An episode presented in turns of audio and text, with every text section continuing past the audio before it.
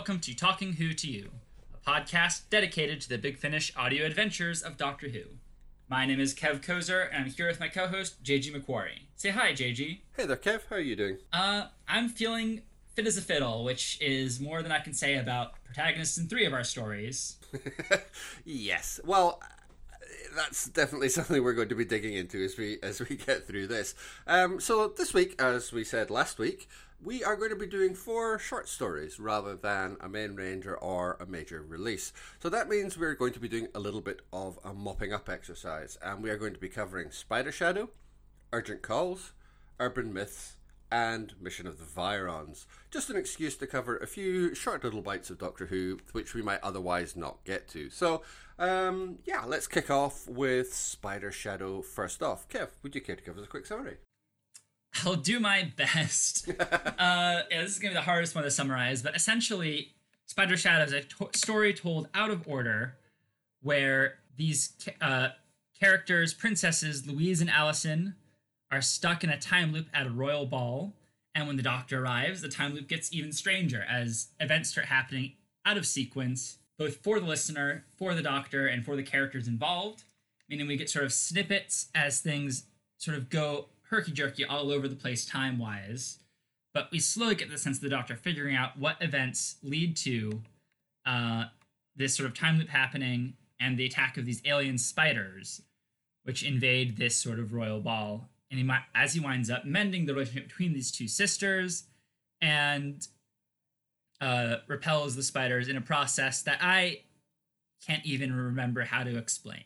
But this is less about the story itself and more about um, yeah just the very interesting way it's told yeah i think that's it exactly so um, just sort of for the inevitable um, box ticking exercise this was a an extra off the back of mm-hmm. the Main Range released the Death Collectors.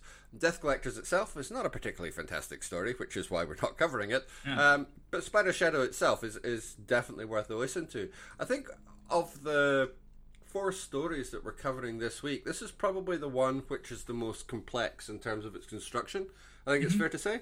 Um, and it was really lovely to revisit Sylvester McCoy. We were just talking before we started our recording about how long it's been since we've we've covered a, a Sylvester McCoy story, and it was a lovely chance to kind of re-engage with the Seventh Doctor. He gives a really gorgeous performance here, especially like the just even before we get the opening theme tune he has this time in, by himself in the, the TARDIS when he's talking about death, and it's just it's that exact thing that Sylvester McCoy does so well. He's he's got that kind of melancholia about him, and it's very kind of atmospheric and lonely, but it's not depressing, and it's just such a lovely performance. And then once we kind of get beyond that, yeah, we get into all these kind of time slips and the way that uh, the story is told non chronologically.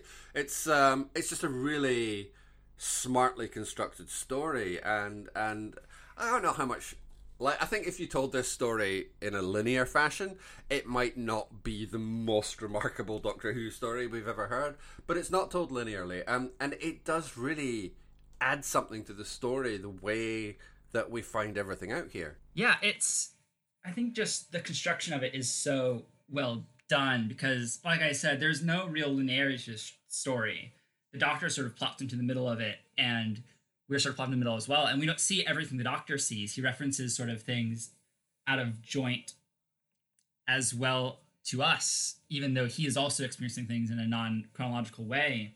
So we just sort of see different snippets as doctor as the doctor is in different parts of the time loop and he's trying to figure out why he's jumping around and we're trying to piece together what events happen in this sort of loop as well so it's yeah, it's a very confusing story to keep track of, and I think to the credit, there is still a thorough line here of trying to piece things together. Scenes repeat in a certain way where each time they repeat, you can pick up on the differences and you can see how things have progressed in that sort of nonlinear fashion. The Doctor has figured out more rules of how this world works. The Doctor has increased his bond with the characters. The other characters start to sort of remember more in a subconscious way and I think that leads to some really great interactions and some really great moments of like, aha. It's like you said, this isn't if told linearly, this would be a very underwhelming story, but that's I guess that's not really the point. It's much very much sort of a puzzle story to figure out. And I think in that sort of sense, it really works. Oh no, I completely agree, and I think one of the things that comes across here is that way that the Doctor is able to figure stuff out. So we get a proper insight into the fact that he's not somebody like if this was a say a companion or a human character that was going through this there's no real sense that they'd be able to figure out what's going on but we get to see how intelligent the doctor is in terms of the way that he figures out what's going on here but we also get an appreciation of the fact that the way that he kind of intersects with time if that's not too pretentious a way of of putting it isn't the same as as um the other characters in this play, the the two princesses, uh, Louise and Alison, um, you know, all the other characters that we have here, they they can't quite manage to grasp it, but the Doctor has a different relationship to time. And, and he's able to figure stuff out about the about the, the, the blood flower about the way that he has this kind of uh, discontiguous time frame going on and uh, it's it's very unusual to have a story which is able to kind of take advantage of that and really show us, not just tell us about how the Doctor has this different relationship to time. And it never, it, it's it's not a confusing story in the sense that you can't work out what's going on, but it, it's got just enough confusion in it that you feel that you really are learning along with the Doctor as well. So you're being kind of pulled through this sort of, yeah, this broken up narrative um, and the way that the Doctor is just slightly ahead, like you like you mentioned, like we don't get to quite see everything the Doctor sees. Um, and that kind of puts the listener in the same position as the other characters within this. We don't quite have his advantages, um, and it's just it's such a. I really love the way that that kind of construction works with the Doctor here.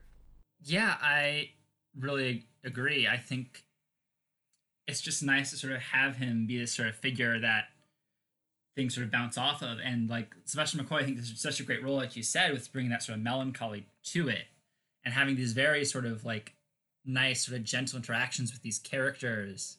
He's such a good doctor to put in the center of all this. Um, I really like the relationship he sort of strikes up with these two princesses and uh, like especially with sort of Louisa, how it's this sort of friendship that happens non-linearly where he knows they will become friends at the beginning because he's been through the loop before and he has the sign of a friendship but then she doesn't remember that part.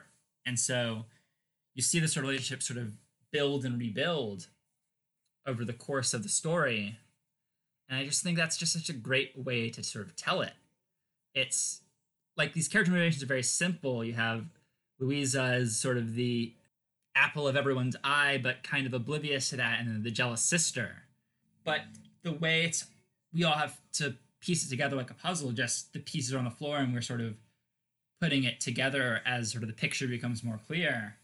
I think that really like sort of helps make it more fun almost to sort of experience the story is to sort of piece together all these character motivations and find that sort of common ground to reach at the end.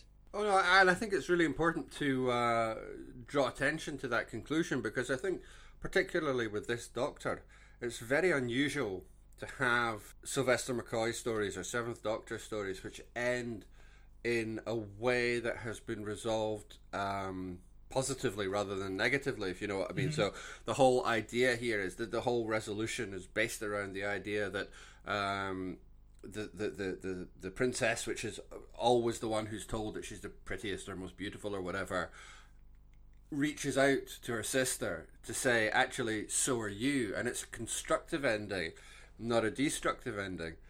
That's so unusual for this doctor. And it's so nice to hear that be the way that this story is resolved. You know, and again, for, for this doctor, you know, this isn't the grand. We, we there's a sort of offhanded reference about the fact that the the Doctor is friends with death, which is a hangover from the New Adventures and all that kind of stuff. But broadly speaking, this isn't some great sweep of history. There aren't civilizations hanging in the balance. There aren't you know universe-ending threats, or, or and he's not playing chess 15 moves ahead. It's just the Doctor involved in what is for him a comparatively small-scale story, which he's able to resolve yeah, as I say, constructively rather than destructively. And it's there's something terribly refreshing about that. For all that this has its kind of um, chronological uh, sl- slipping and sliding around, and sort of the nature of the, the, the spiders and the, the blood flowers and all, all this all these kind of moving parts. But in the end, the conclusion to it is this sort of relatively simple breaching of of uh, the relationship between two sisters who, who who are eh, you know able to resolve their differences. And that's ultimately what resolves the, the, the story. That's that's such an unusual resolution for this doctor. And it's it's just incredibly pleasing. Yeah i i think it really earns that happy ending as well i mean we see a sort of relationship with the sisters as we piece together we also sort of see it sort of resolve in this outside of time way and i think uh i mean it is very the solution offer is very simple. Just have Louisa tell Allison that she is pretty and of value, and that's all it really takes. Which is all we really have time for in a thirty-minute story that's also jumping around, has such a complex structure, etc. But yeah, I don't mind such a simple solution because it just I think it resonates at just the right level, and there's enough going on that it it's all you really need. Like a simple, yeah, a complex constructed story needs sort of a simple core you can't else you get too unwieldy. Yeah, that's absolutely right. And I think I think I'm right in saying this is actually the longest of the four stories mm-hmm. that we're covering. Like two of them are 20 minutes or 22 minutes. So even as this is the longest story that we have to cover this week, you know, there's still that that sense that there's you know, a very compressed time frame. And uh, this is I'm I'm sort of going to make this observation about all four of the stories that we cover this week, but I'll sort of kick it off here, and then you can just assume it applies to the other ones. Is it's amazing how much is stripped out of this story in terms of a standard Doctor Who story, and it still functions. So we don't really know where this is set. We don't really know when this is set. We don't really have to spend a lot of time exiting the TARDIS and exploring 17 corridors that are all conveniently the same and uh, blah blah blah. You know all the kind of basic standard fittings that you would get if this was a maybe a four part main range story or or whatever it was. Everything is kind of um, pared back to its most simple. So we get. I think that opening scene in the TARDIS is like 45 seconds long or a minute long at the outside. That's all we need in terms of the setup. Then we get the the, the uh, theme music then we're straight into the play. So you know, for a thirty minute play, that's that's all the setup that we really need in this case. Now, sure, of course, it's going to be more confusing with the the different uh, sort of chronology which is going on here, um, but that won't be true of the other three stories that we cover this week. But it is just, I think it's amazing and also really impressive for all four of these stories how easy it is to sustain that when all the kind of traditional trappings of the Doctor Who story are kind of basically reduced to almost nothing. Right. Yeah, it's it is weirdly a stripped down story outside of the structure.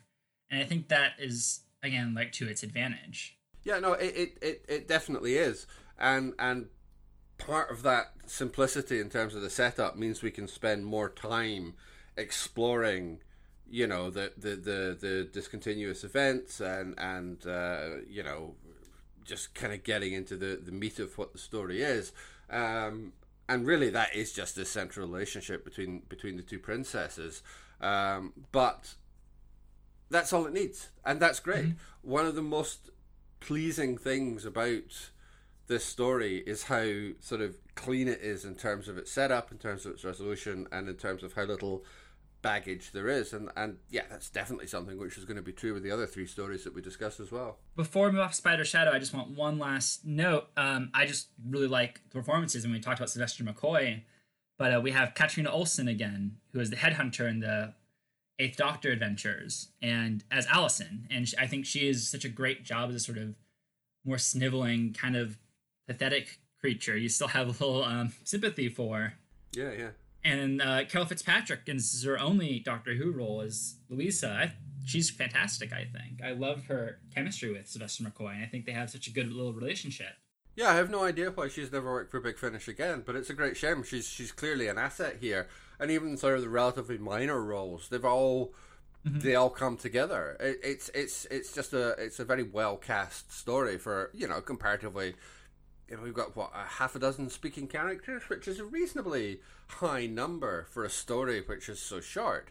But everybody does do a really, uh, uh, you know, great job with with what they're given.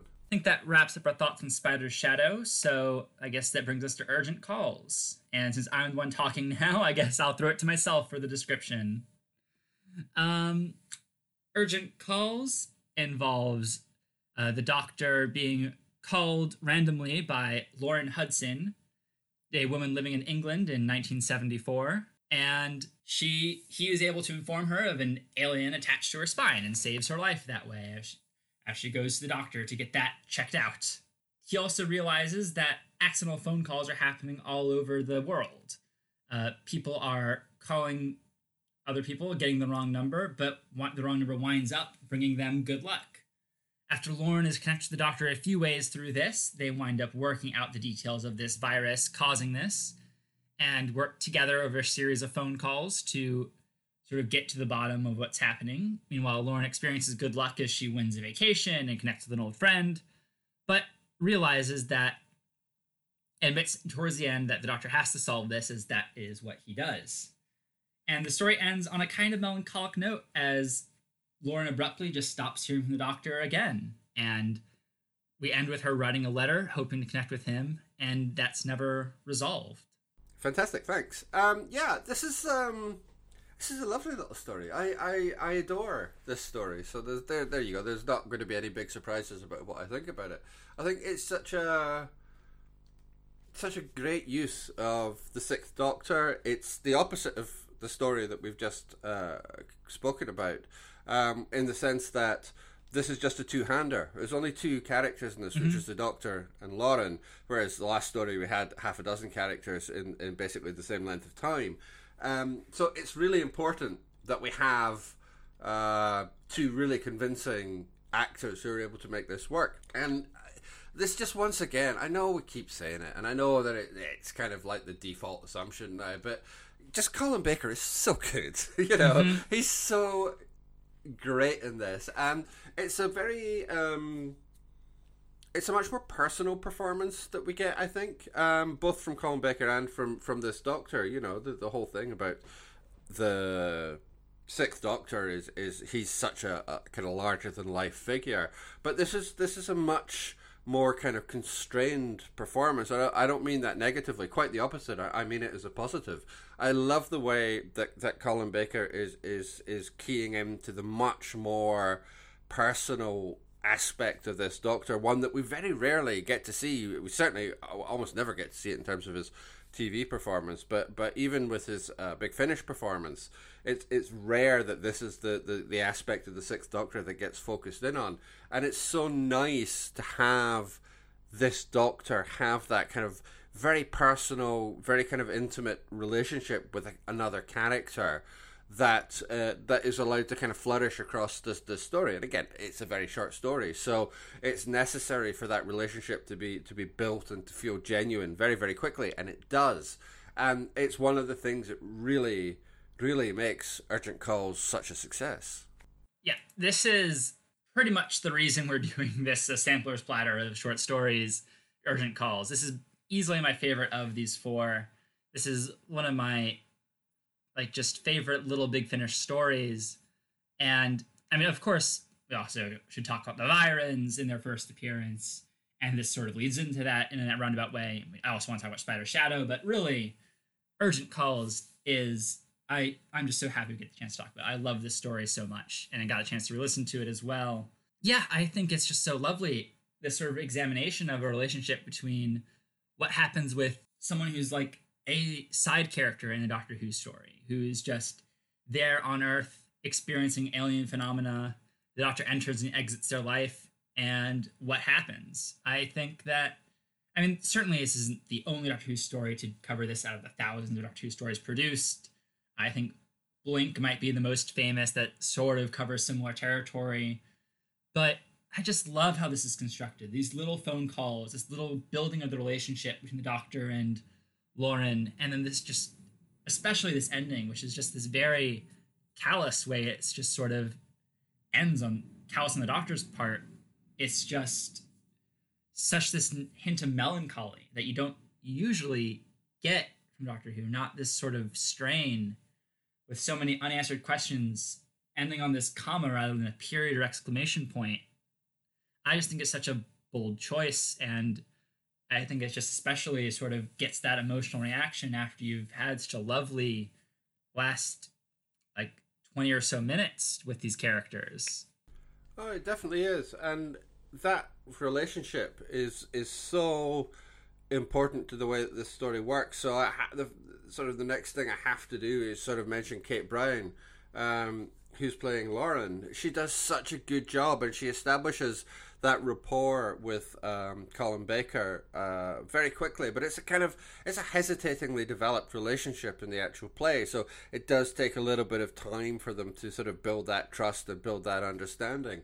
Um, and that's such a such an important part of why this play works well. Kate Brown hasn't done a lot of stuff for Big Finish, but uh, you know, listening to this, it's hard to imagine why not because she's really, really good, and she's she's got that kind of that sort of I was going to say everyman, obviously not every person, um, kind of you know way about her, which really makes you feel that it is just you know it's a normal person who's getting caught up in the adventure, and it is that idea that you know she's not or, or the the character I should say uh, is not somebody who's going to be the main focus of what it is. You know, she is, is incidental is probably too strong, but she is kind of incidental to the main story. You know, she's not what the Doctor is all about. He's somebody he she yeah, try that again.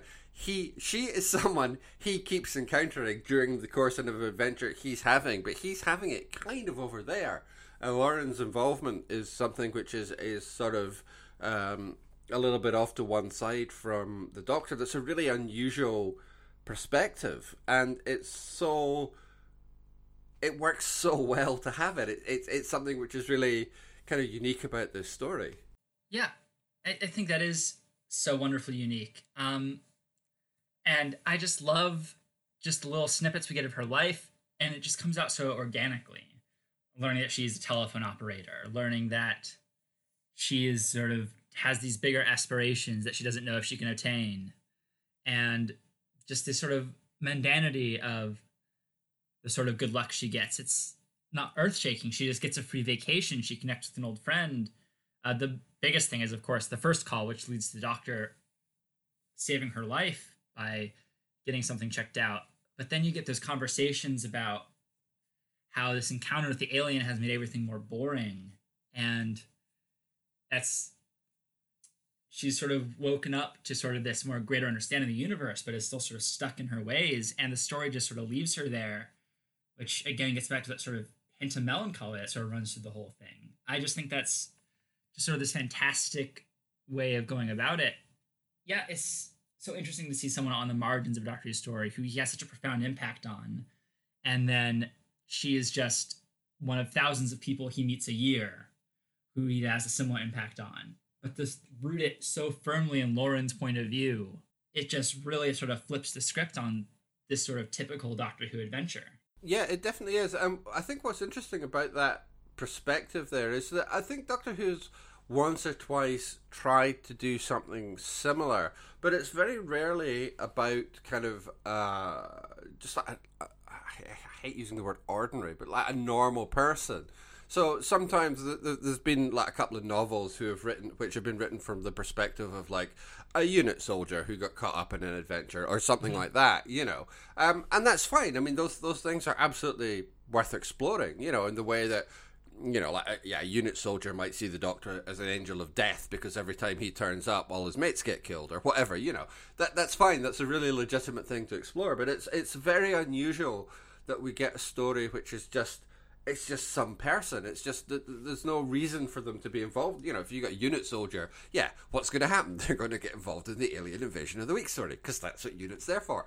But that's not what happens in this case. It, it, really is just somebody who coincidentally gets caught up in the Doctor's world, and there's and uh, okay, we get the we get the explanation for why these coincidences are happening, but it's just it's just that it it it, it, it just is, and the fact that it's prepared to stick the landing on the the melancholia and and how you know the doctor's life has simply moved on. Again, that's not I mean, that's basically what school reunion is. You know, that's what Sarah mm-hmm. Jane's experiencing.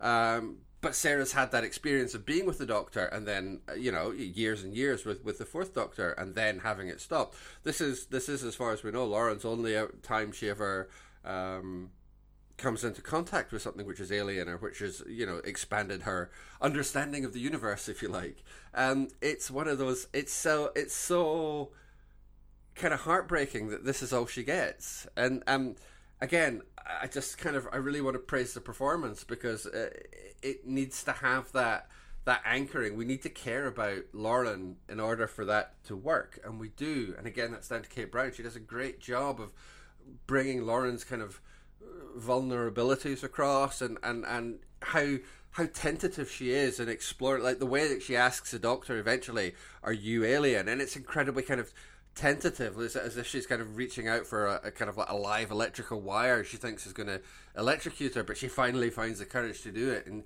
she starts getting these answers, and then it's taken away from her again, not through malice, not through uh, anything other than well, that's that's just the way the cards were dealt this time out. It's it's it's kind it's kind of heartbreaking, but it's also mm-hmm. it's a lovely piece of writing. Oh, you say heartbreaking. I definitely teared up at the end of listening to this story. it was it was very moving, and I I just it just works so well. And, and we're talking about how the perspective of someone who, after uh, meeting the doctor, how it's sort of like school reunion that way. I got a lot of also similar vibes. Like in any other story, this would be Lauren's uh, chance to jump on the TARDIS and be whisked away from her boring job as a telephone operator and uh, small town dreams and see the universe. And instead, she's just left where she is. I mean, like it is very much shades of Rose or Donna in sort of her circumstances and, and in terms of how she talks about things becoming more boring and how she now sort of has this sort of longing for something bigger and some more adventure. And she doesn't get the opportunity. She's her last conversation with the doctor, it's she even thinks she'll talk to him again, and you have a little bit of so sad music playing in the background that might tip you off, but otherwise, it just feels like another sort of conversation they have.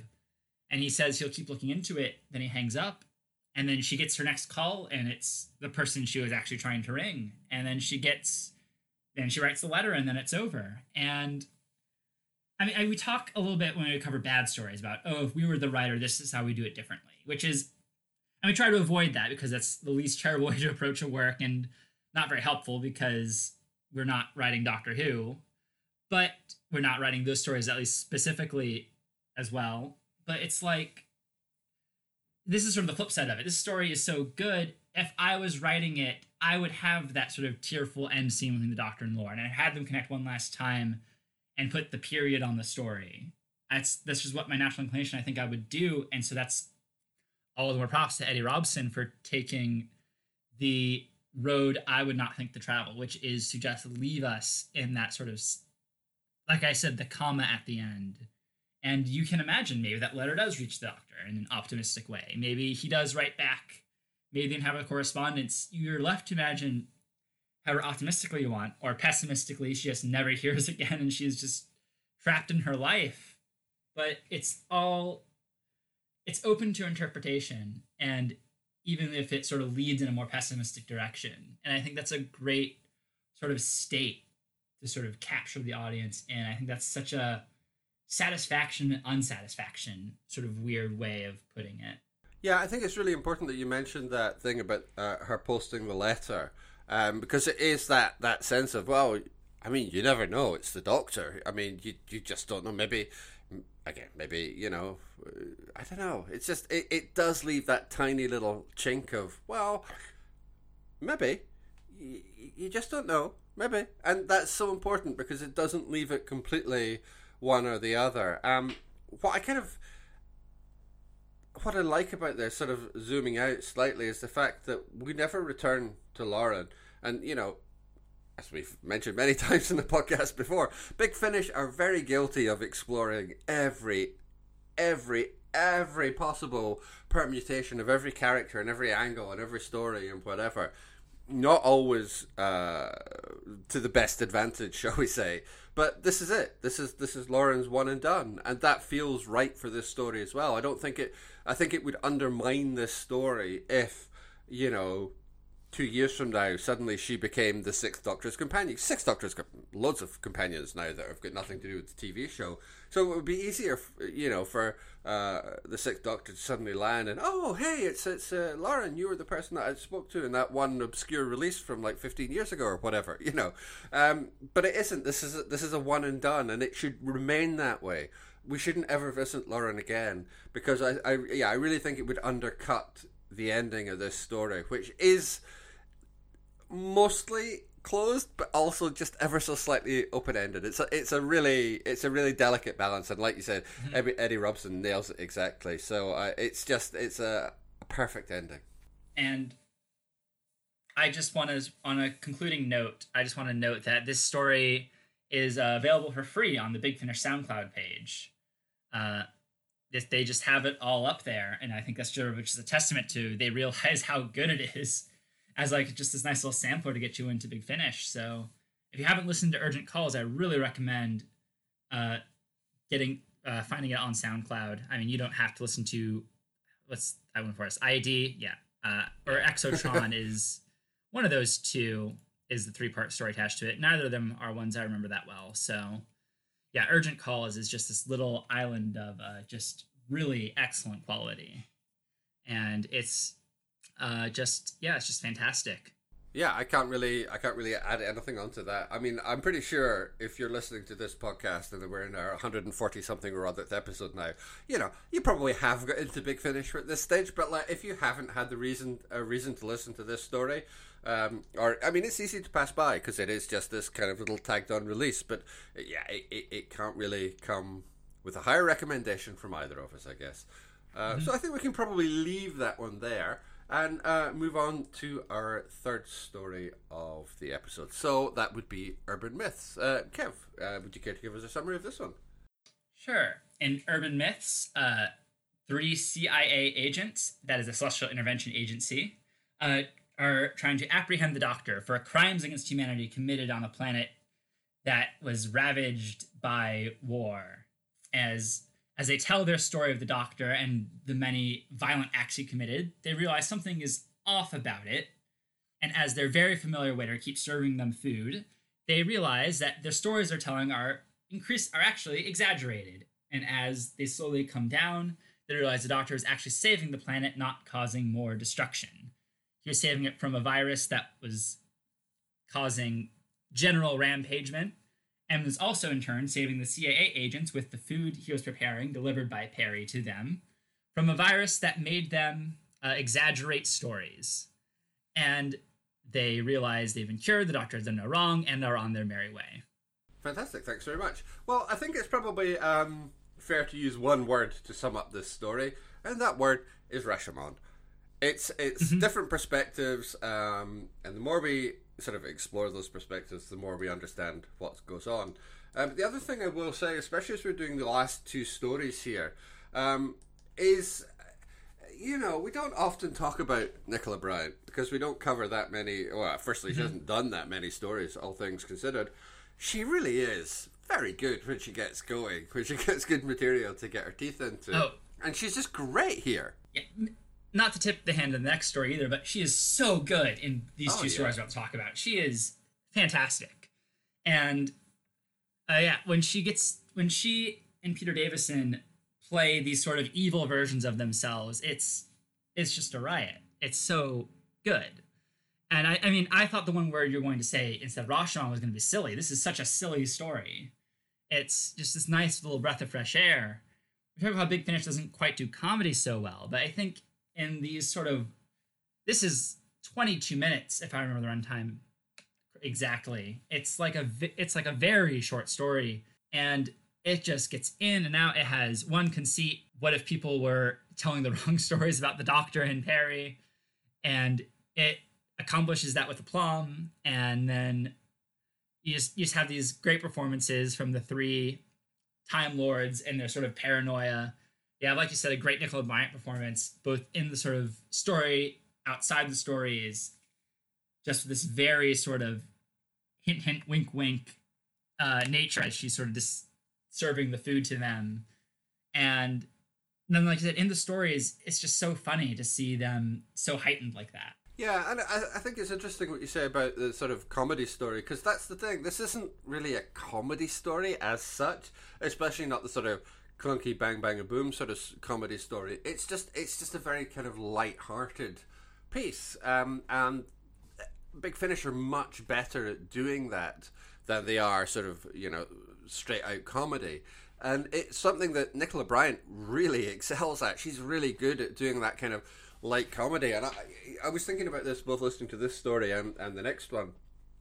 I don't know that there's a companion in Doctor Who history that has had a more miserable time than than Peri. I mean, you know, quite apart from ending up being married to Brian Blessed, which is a whole thing, you know.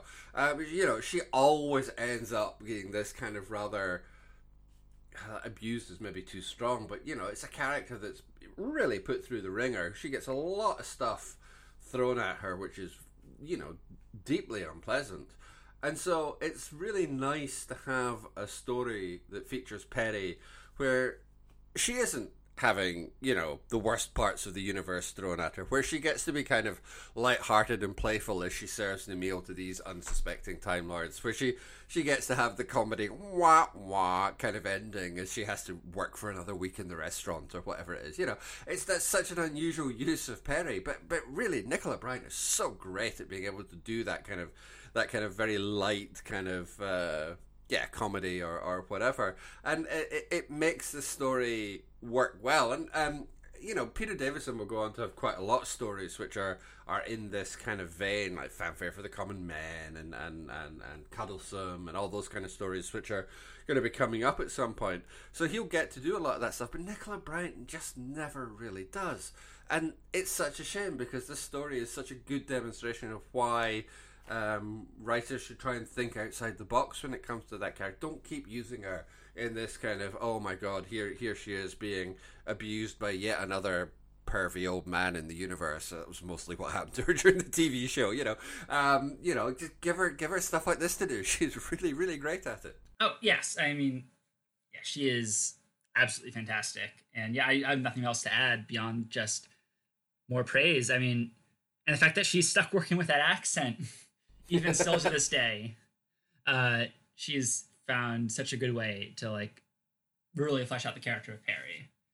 Um, yeah, I guess now is the time to sort of transition to like my one major problem with this story, which is that it's almost in the wrong order. Uh, the it's so front loaded with the most.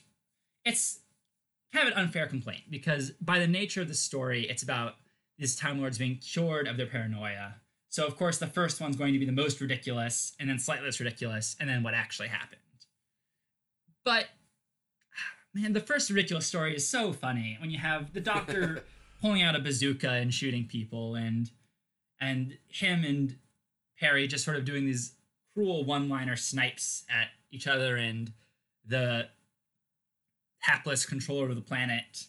And it's just so silly and it's great. And then the next one has a great bit of business with the cricket ball being thrown at instead of the bazooka, but like already it's just less heightened and so it's less funny. And it works for the story. I think it it resolves fine and it's a little bit of an aha moment at the end when the doctor comes out and explains everything. But yeah, it, the, the sort of deflating structure I think doesn't work to its advantage as much as the traditional comedic escalating structure would. But I don't know how you'd square that with how the crux of the story works. Yeah, I don't know that there is, but I'm also kind of fine with it. I, I yeah. think the story kind of gets away with it. it. it. doesn't undermine anything. But yeah, like that that first time through the story when when the doctor's shooting air cars out the sky and all this kind of stuff, it's, it's terrific fun, and you can just you can hear how much Peter uh, Peter Davison and Nicola Bryant are are kind of enjoying sort of relaying this uh, the, the, this kind of ridiculously outsized version of their characters, and that's that's kind of what makes it um, so much fun. And like we haven't talked about the other characters uh, that much. There's not a lot to them. They're sort of fairly sort of fairly standard, but they're all kind of funny and they're light-hearted and um, you know a bit daft, and it just all kind of it just all kind of works. And uh, I think of the four stories that we're covering this week, this is probably the the most slight, but I don't mm-hmm. really mean that. It sounds like an insult, and I don't mean it to be insulting at all because I, I, I thoroughly enjoyed all four of these stories, and and this one is just yeah, it's it's it's another breath of fresh air. It's just it's so nice to see the Doctor and Peri having like a light-hearted, easy little adventure. It's it's just it's it's charming. I think that's the word I'm looking for here. I find this story absolutely mm-hmm. charming. Mm-hmm. Right, and like you said, those Time Lords. They're not that well developed, but there's the one who's like complaining about his food, or there's the one who's really bad at lying. There's just a nice little business for each one of them, and I think that is, like I said, it it adds to the charm. It is a very charming, slight story, and uh, it was great to sort of revisit it. I had sort of forgotten just how charming and slight it was, and yeah, it was really nice. Okay, well, I think I think as you can tell, we've run out of things to say about that one, so that's that's fine. Um, so we will get on to the last of the four stories we're doing this week, which is Mission of the Viyrans. So, Kev, would you give us our summary for this one? Sure. This is another story told out of order as Peri is interrogated by these aliens known as the Viyrans. As we learn, she was on a party on Grilista Social where she saw everyone, including the doctor, turn into copies of herself. And in a very horror movie esque way, these sort of memories are revealed in between interrogation scenes, and it is eventually revealed that the Viyrans are trying to clean up a virus that they accidentally let loose, and therefore they need to purge Peri's memory of everything related to the virus. And the only way that can be done after 300 plus attempts is by telling her the whole story so she'll want to forget instead of trying to force her to forget. So that's what happens. Perishes with the TARDIS, normal, and the doctor is just left with questions but dismisses them. Fantastic, thank you. Uh, yeah, this is. I'm just going to start straight off with uh, Nicola Bryant again. She's great here. She is so good at this. Um, obviously, she's doing the Viyrans as well as as Peri, uh, but she does such a good job. And I think this was probably the story when uh, when I mentioned earlier about you know what companion has been put through the wringer more than Peri, And you know, again, she's given an incredibly hard time here for what was supposed to be you know this this holiday that her and the doctor were having together. Um, it's just such a, a tribute to how good Nicola Bryant is here. That, um, that of course we retain our sympathy for Peri. Um, she's doing her work as the Viyrans as well, and she's able to give so much, I think, dimension to what is again, you know, we have an incredibly um, short running time here. Um, and there's, but this, I think, unlike uh, particularly unlike the last story, there's a lot of plot to cover here. You know, um, the Viyrans are obviously going to be important, sort of going forward as far as uh, Big Finish are concerned, and we'll talk about that in a wee bit, no doubt. But um, you know, she's just got a lot of plot to get through here, um, and a lot of it is is uh, exposition isn't quite right, but she does have a lot of explaining to do nonetheless, um, and she just does it with such she's so accomplished. That's that's the word. Um, and it just it makes me want to have more and more stories with Nicola Bryant in them because she just hasn't done that many. And but she's so great, and I'm just repeating myself now, so I'll stop talking and let you have a go. yeah, I mean, no, she is so fantastic in the story. I think it again, like I said, puts her through the wringer. But Nicola Bryant is so good at conveying that horror and just terror at everything that's going on. And this is like a horror story. Yeah. Uh, even by Doctor Who standards, this is like a very creepy, unsettling story. And every encounter Peri has uh, in the flashback scenes, like, just take on this tinge of like creepy, like, definitely audio left to the imagination. The um, having to imagine all these people turning into copies of her. And it starts with just the subtle repeating of words she says.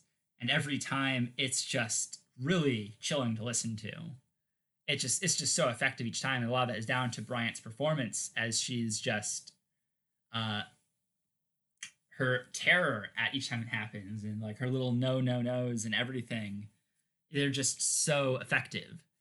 And I mean it says something that there's three other cast members and each one, like Doctor included, is someone who's like succumb it's like these three vignettes of someone succumbing to the virus and then she has to react to it. And so I like that's what the whole story is sort of centered around. And each time it's just effective, especially because the last one with Lawrence, the person who like saw the Viyrans coming in, and then t- they talk about their arrival for a good bit before it comes over him, and you almost think it's not going to happen, and then it catches you again. Just the construction of each of those scenes is so well done, and I think just this whole story. Uh, I think the jumping around time is a little. I don't know. It's not quite as effective as Spider Shadow because it's feels like a little bit hat on a hat than the other one did. Just more I feel like obscuring information in a less sort of interesting way. But it's definitely still part of the story.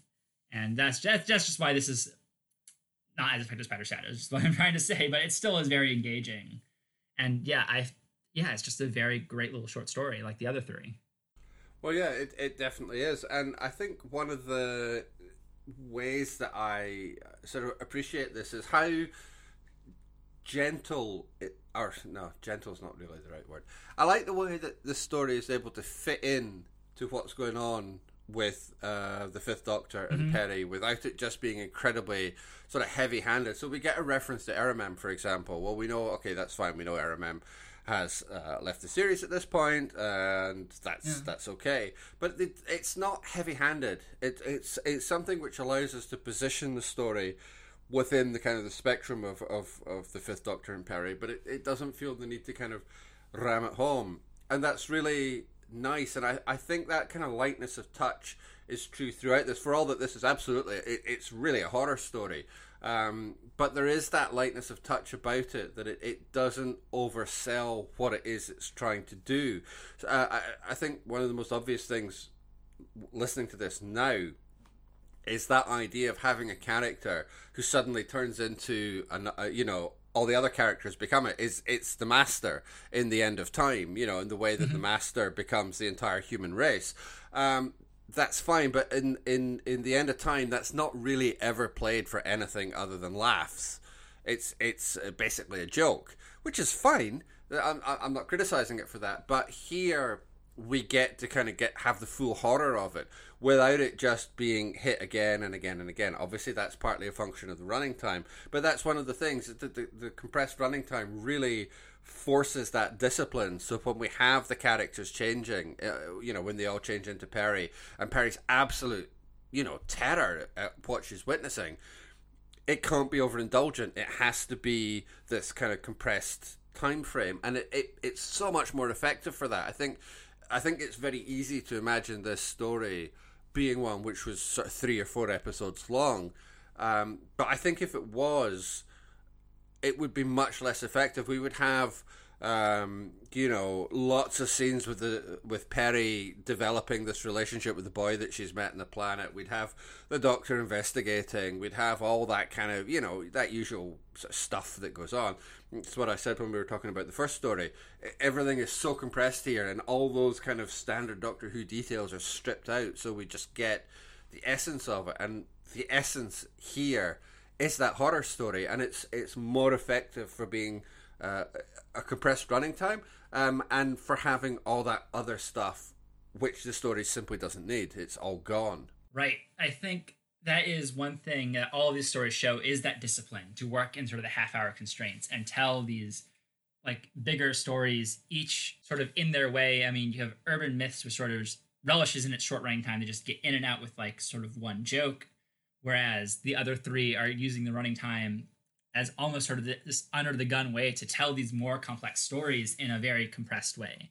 And I think each of them really benefit from that. I think it just really goes to show that not the one or two hour runtime isn't always good for a story. You can tell these shorter, more compressed, more focused stories that have this sort of off format beat to them, off format bent to them. And yeah, I just, this is another really effective use of that. And yeah, I guess it's worth mentioning that this is the first appearance in Big Finish audio of the Viyrans, who become really important in the main range a little bit down the line and then disappear forever pretty much. But yeah, they were seemed like a big idea at the time of an original Big Finish alien that would recur. And uh, three of the stories, not Spider Shadow, the other two, sort of deal with similar viruses that have been like very obscure and roundabout viruses that are sort of their doing I think that is an sort of interesting idea of sort of seeding this larger arc within these sort of one shot stories attached to uh, just three part stories that don't really bear mentioning. Yeah, and uh, you know, it's not something whereby you have uh, to listen to these stories mm-hmm. in order to understand what's going on in the main range. You know, they they do sit genuinely uh, separate, uh, but again, I think that separation is kind of it's kind of their strength. And like when you're talking about the, uh, the sort of the running time there, one of the sort of other things I want to say about it is that uh, you know, Big Finish by their very nature, I suppose, tend towards the conventional.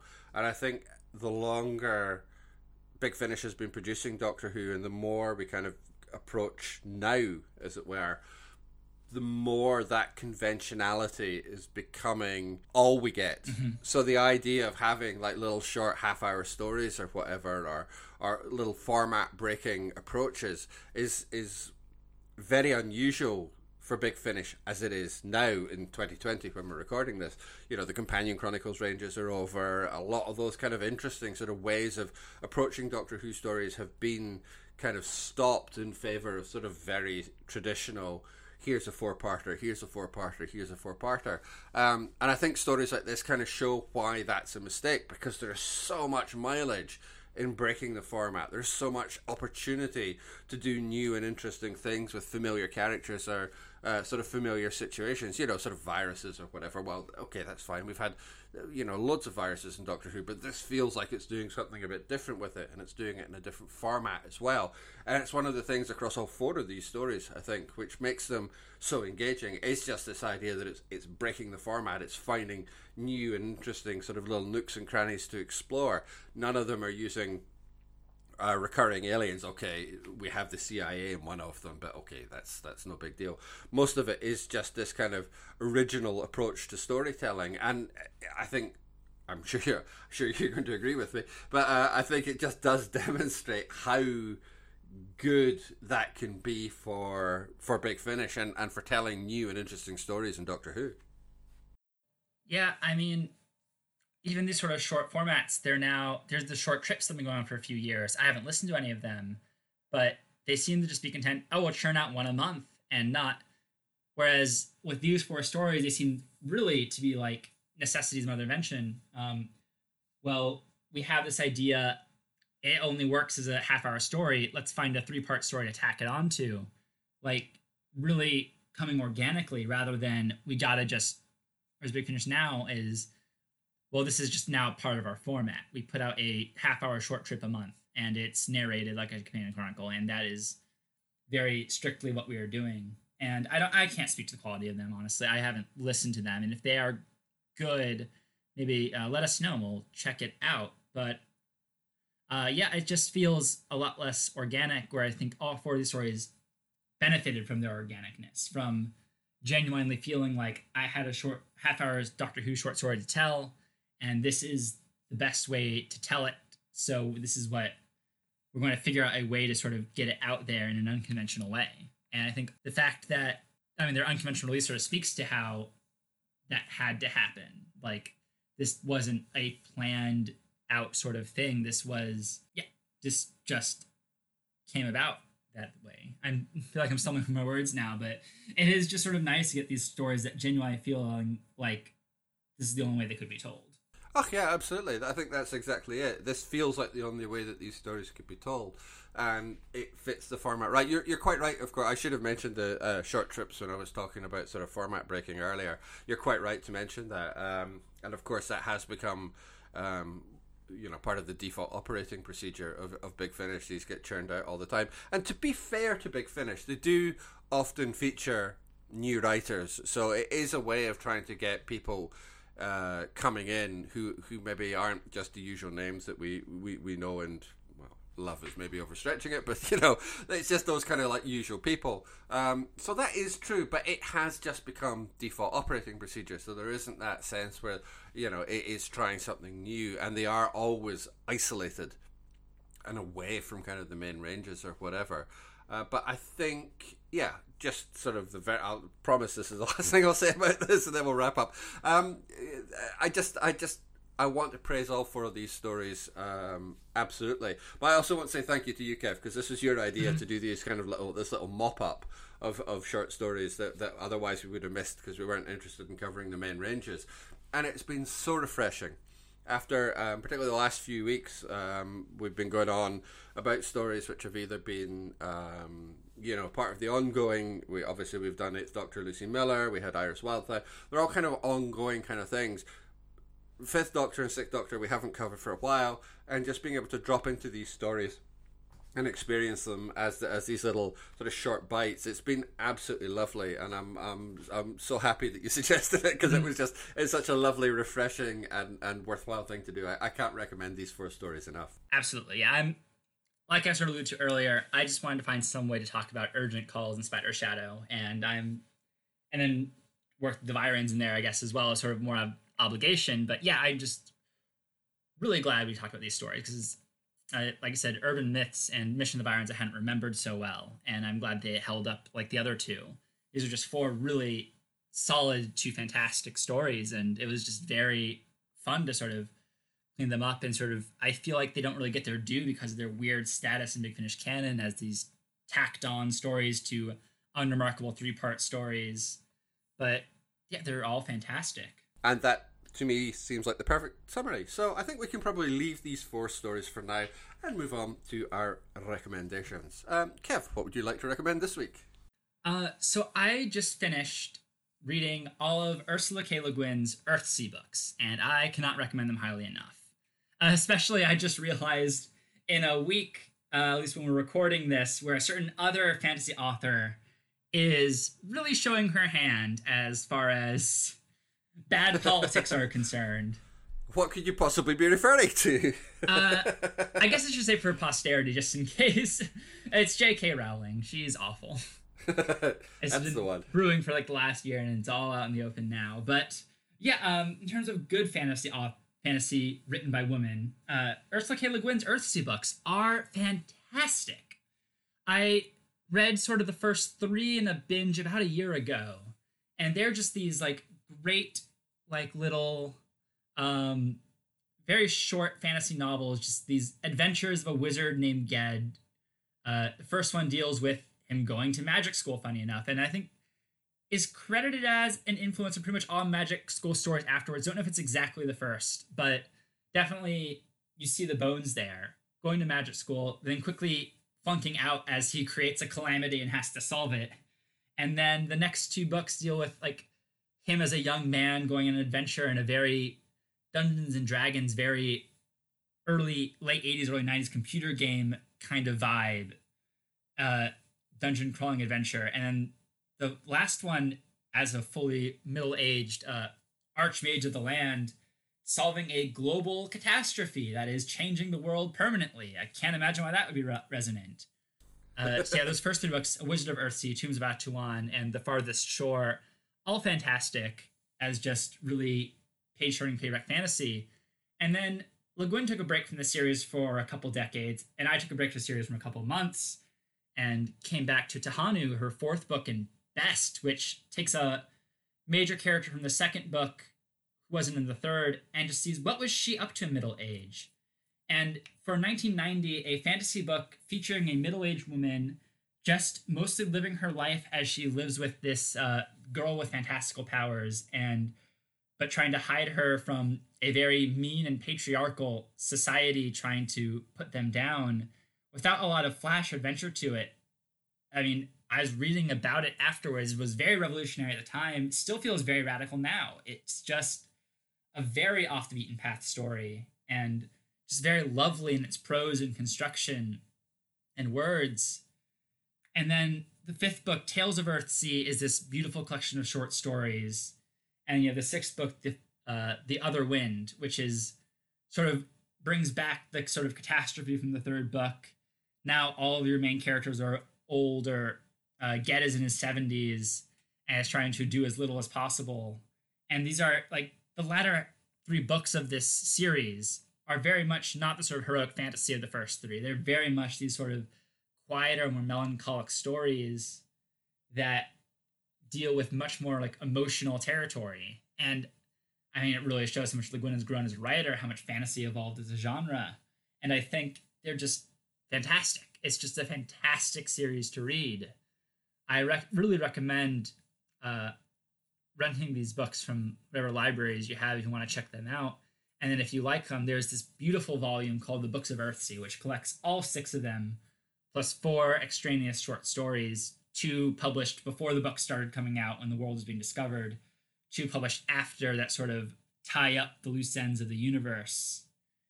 And it's they're illust- it's illustrated as well. It collects everything in a nice, great volume. Looks great on a shelf. I'm looking at it right now. Yeah, the Earthsea books. There are fantastic fantasy, and I highly recommend it to everyone.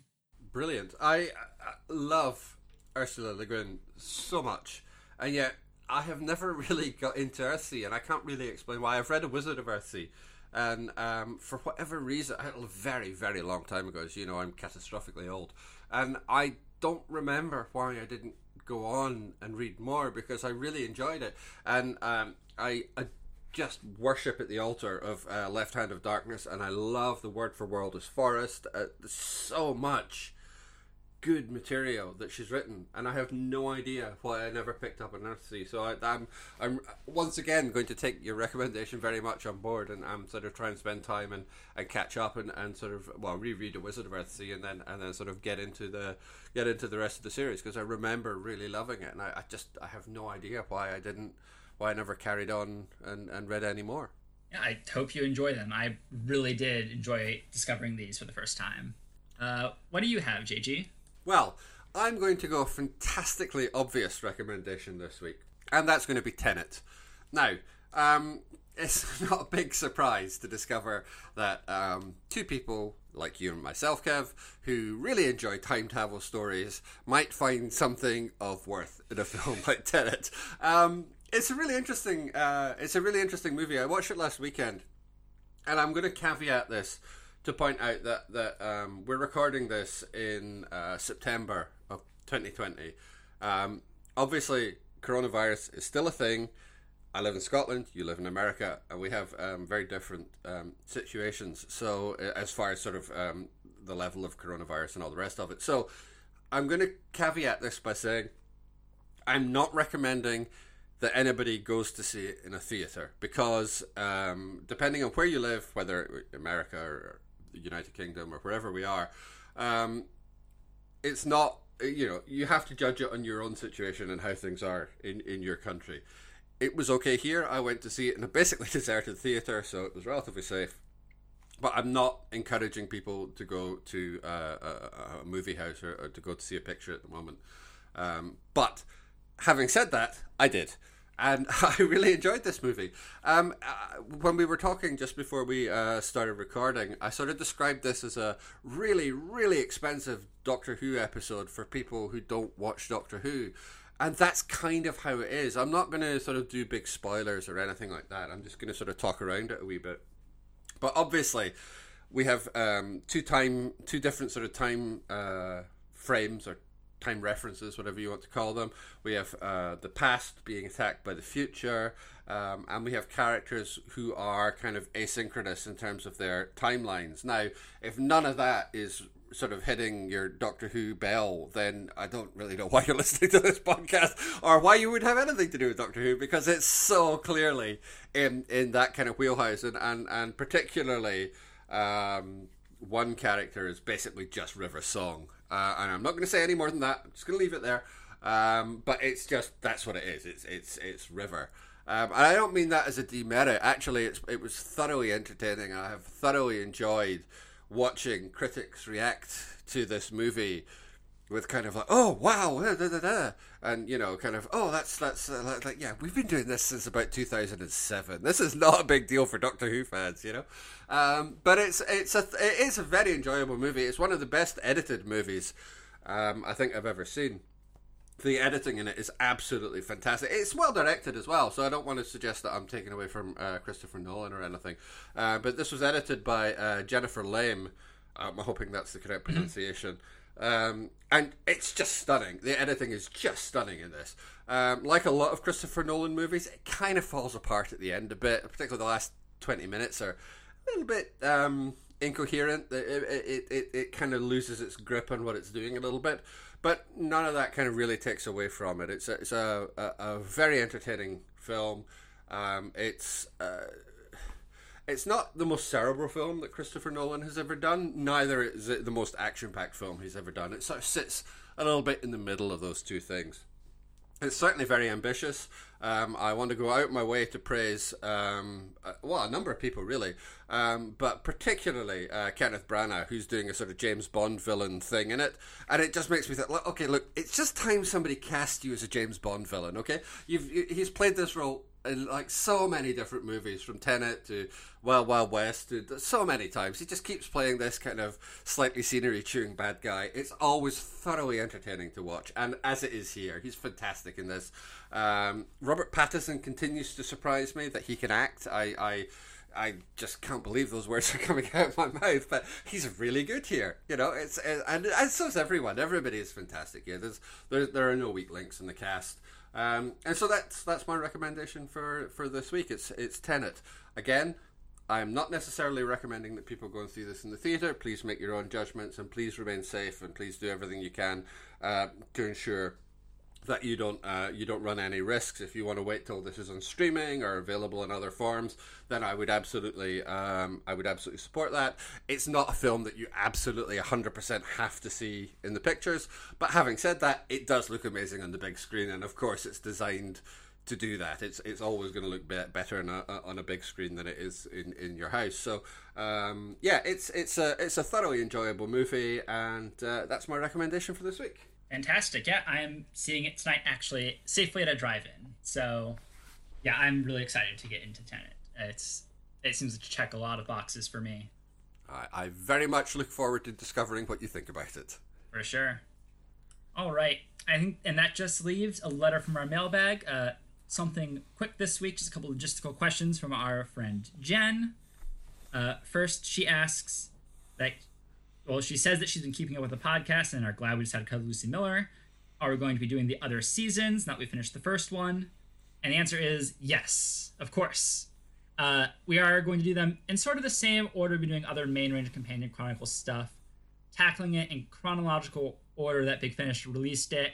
So right now we're in the middle of 2008 Big Finish releases, and we'll get to that season two eventually, and then we'll do season three along with the other 2009 main range releases. So that's just peek behind the curtain how I've sort of organized our little uh, list of potential stories to cover next. And speaking of potential stories to cover next, she also mentions the return of Christopher Eccleston and are we going to covering his stories when they are released next year? And I think I can answer that definitively as of course we are definitely going to talk about Christopher Eccleston. Uh, just as we talked about David Tennant when he has new releases, though now they're coming so fast because of quarantine and all, uh, we're starting to fall behind a bit. I know the River box set is coming up quick, and then he had the surprise release with Tom Baker, and we have plans to get through those eventually for sure. But there's just so much David Tennant to talk about.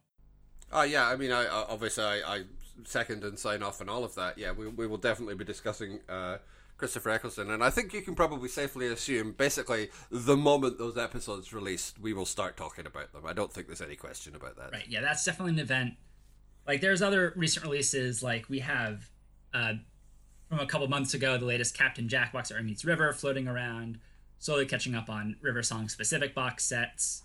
So, like I said, we have other new releases we sort of put in the queue and then sort of wait until we want to cover them. Christopher Eccleston will want to cover right away. So come May 2021, uh, such a long ways away, but we'll definitely be covering it basically as soon as it aligns. Absolutely.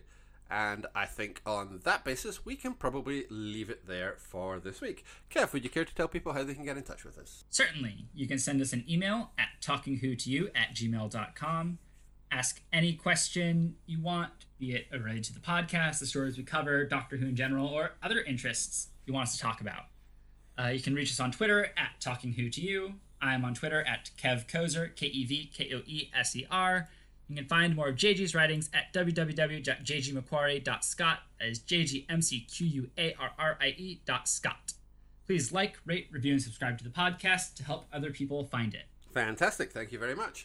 Well, we can probably leave it there for our stories of this week. Next week, we are going to be returning to the Sixth Doctor. So, we are going to be covering the Sixth Doctor and Charley, and we're going to be doing the Doomwood Curse. And as always, we hope you're going to join us for it. But until then, keep talking.